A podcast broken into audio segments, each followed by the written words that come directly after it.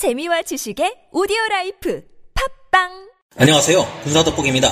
여러분도 주류 언론의 뉴스를 통해 다들 들어보셨겠지만 최근 6월 5일 북한이 무려 4종류 8발의 미사일을 동시에 섞어 다양한 장소에서 소나기처럼 발사했다는 소식을 들으셨을 겁니다. 이는 그야말로 국제사회와 우리 한국을 향한 초고강도의 도발입니다. 현재 여러 군사 전문가들의 분석에 의하면 북한이 이처럼 여러 발의 탄도미사일을 섞어서 쏠 경우 우리는 이에 대응할 역량을 가지고 있지 못한 것으로 알려져 있기 때문인데요. 당연히 이 모든 미사일은 핵탄두를 탑재할 수 있는데 더욱 큰 문제는 북한이 핵무기를 더 이상 방어용 수단으로만 쓰는 것이 아니라 이익을 위해서까지 사용할 수 있다고 강조한다는 것입니다. 이는 너무나도 위험한 발상으로 북한의 위협에 대응하는 우리 군과 미군 모두에게 중대한 변화를 강요하는데요. 그러나 이에 대한 우리 한국의 대응이 아주 강력해지고 있으며 그동안 제대로 구축되지 못하고 있었던 한국의 북핵 대응 삼축 체제가 부활하고 있습니다. 한국의 북핵 대응 삼축 체제는 더욱 강력하게 진화하고 있을 뿐만 아니라 기존의 가장 큰 문제로 지적받았던 점을 개선하기 위해 획기적인 체제의 변화를 계획하고 있는데요. 북핵에 대응하는 달라진 한미 연합군의 방법은 무엇인지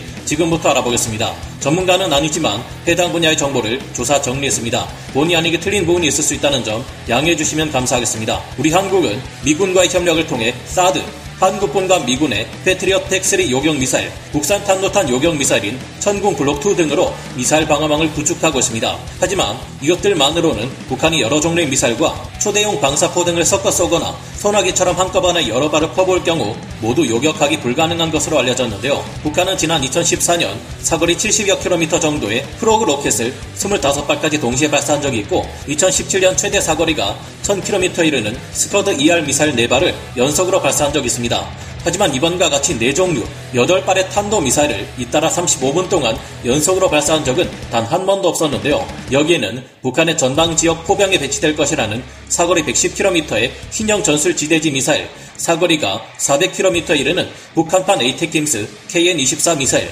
KN-25 초대형 방사포는 물론 변칙적인 기동으로 요격하기가 굉장히 까다로운 북한판 이스칸데르, KN-23 미사일 등 온갖 미사일이 섞여 있었던 것으로 우리 군 당국은 파악하고 있습니다. 사거리는 물론 최대 고도까지도 낮게는 25km에서 높게는 90km 이르도록 다양했는데 이처럼 북한이 여러 지역에서 다양한 미사일을 다양한 비행 방식으로 날릴 경우 현재 한미 연합 미사일 방어 체계로는 사실상 막을 수 없기 때문에 큰 문제로 지적되고 있습니다. 당연하게도 이 미사일들에는 모두 핵탄두가 탑재될 수 있으며 레드라인을 넘어도 아주 간 크게 제대로 넘은 현재 북한의 태도를 보면 어느 날 한순간 한국에서 열심히 생활하고 있는 우리 모두가 사라져버리거나 크나큰 비극을 겪을 수도 있는데요. 더 큰 문제는 북한이 실제로 선제 타격에 사용을 목표로 하고 있는 전술 핵무기의 시험 발사나 7차 핵실험을 코앞에 두고 있으며 핵무기에 대한 인식 자체를 달리하게 되었다는 것입니다. 북한은 지난 4월 25일 예년보다 열흘 늦은 열병식을 실시하며 자신들의 핵무기가 단순히 전쟁 억제를 위한 무기가 아니라 자신들의 근본 이익을 지키기 위해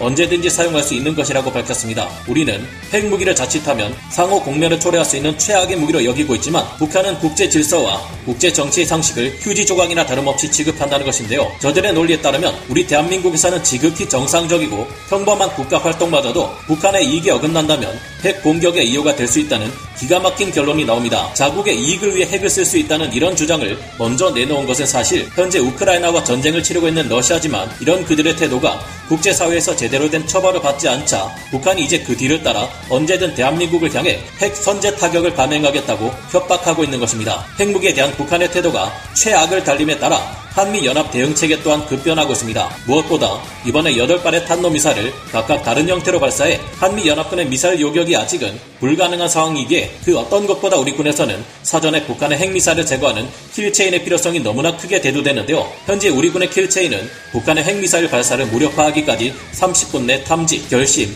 타격의 작전 수행을 완료하는 것을 목표로 하고 있습니다. 북한의 미사일을 감시하기 위해 본격적인 탐지 수단이 확보되기 시작하며 우리 군의 kill chain 수행 능력이 크게 올라가고 있는데요. 우리 군은 북한의 탄도 미사일에 대응하기 위해 무엇보다 강력한 탐지 성능을 가진 Super Green Pine 탄도 미사일 조기 경보 레이더 두 대를 활용하고 있으며 이를 통해 북한 전 지역에서 발사되는 탄도 미사일에 대한 감시 능력을 가지고 있습니다. 사단급 무인기가 벌써 운용 중이며 RQ4 Global Hawk 고고도 정찰 무인기도 확보된 상태입니다. 아직 북한의 미사일을 탐지하기 위한 핵심 정찰 체계인 우주 기반 정찰 체계가 갖춰지려면 시간이 필요하지만 우리 군에서는 2022년에서 2024년까지 4.25 사업을 통해 영상 레이더 위성인 SAR 위성을 4기까지 우주에 배치하고 전자광학 2호 위성 한 기 또한 우주에 배치해 운용할 예정입니다. 또한 2023년 11월 배치를 목표로 초소형 정찰 위성까지 개발하고 있는데요. 최소한 앞으로 3년 후인 2025년 이후가 되면 우리 군은 다층 항공 우주 기반 상황 인식 체계를 갖추고 미군의 도움이 없이도 어느 정도의 독자적으로 북한의 미사일에 대한 대응 능력을 가지게 됩니다. 미사일을 발견할 경우 우리 군은 육해공의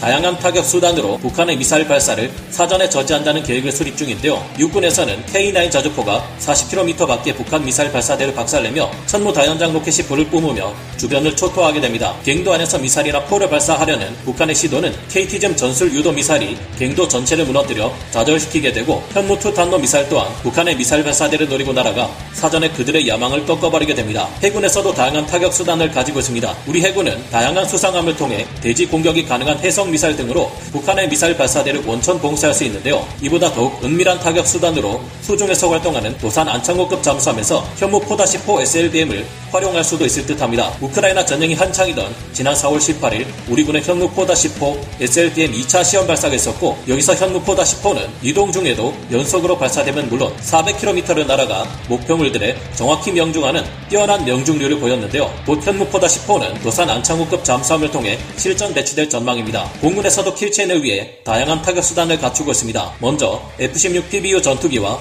F-15K 전투기는 물론 우리 공군 최강의 5세대 스텔스 전투기인 F-35A와 KF-16V 등이 신속 전개되어 북한의 이동식 미사일을 타격할 수 있는데요. 이들 전투기들은 항공 유도 폭탄인 SDB, JDAM, 타우러스 순항 미사일 등의 다양한 정밀 유도 무기를 운용하기에 어떤 상황에서도 유연하게 대처하며 적의 미사일 발사대를 파괴할 수 있습니다. 그러나 이것만으로는 충분치 않습니다. 우리 군은 kill chain의 구축에 있어 감시 정찰 체계와 타격 체계 면에 있어서는 많은 것들을 빠른 속도로 갖춰가고 있지만 결심 단계에 필요한 자산이 부족한 것으로 평가되고 있는데요. 킬체인을 수행하는 데 있어서는 정확하고 신속한 결심이 무엇보다 중요하며 이를 위해서는 그 결심의 주체가 누구보다 전장의 상황을 모두 제대로 파악하고 있어야 함은 물론 그와 동시에 수많은 아군 전력 상황이 실시간으로 업데이트되며 적시적소에 활용될 수 있어야 하는데요. 이를 위해서는 각 전투 플랫폼들의 기능과 작전 영역, 역할에 따라 가장 최적의 조합을 재빠르게 구성해 탐지, 결심, 타격 3단계로 결정되는 킬체인을 실시할 수 있어야 합니다. 현재 우리 군에서 이처럼 상황 인식과 동시에 지휘 통제 역할을 가장 효율적으로 구성하기 위해서는 미국의 28 조인트 스타즈나 영국의 센티넬과 같은 공중 감시 통제 항공기를 통해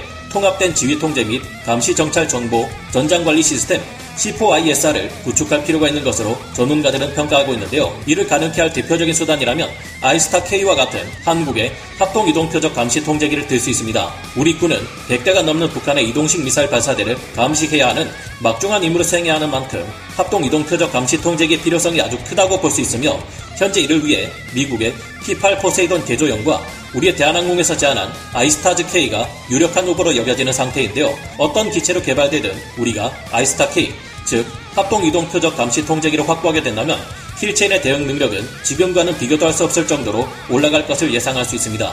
또한 미래 전쟁 형태인 결심 중심전에서 한 발 더 앞서가는 작전 능력을 자랑하게 될 텐데요. 다음 기회에 한국의 군 대응 능력과 작전 수행 능력을 크게 끌어올려줄 아이스타 K에 대해 더 자세히 말씀드리기로 하고 오늘 군사 돋보기 여기서 마치겠습니다.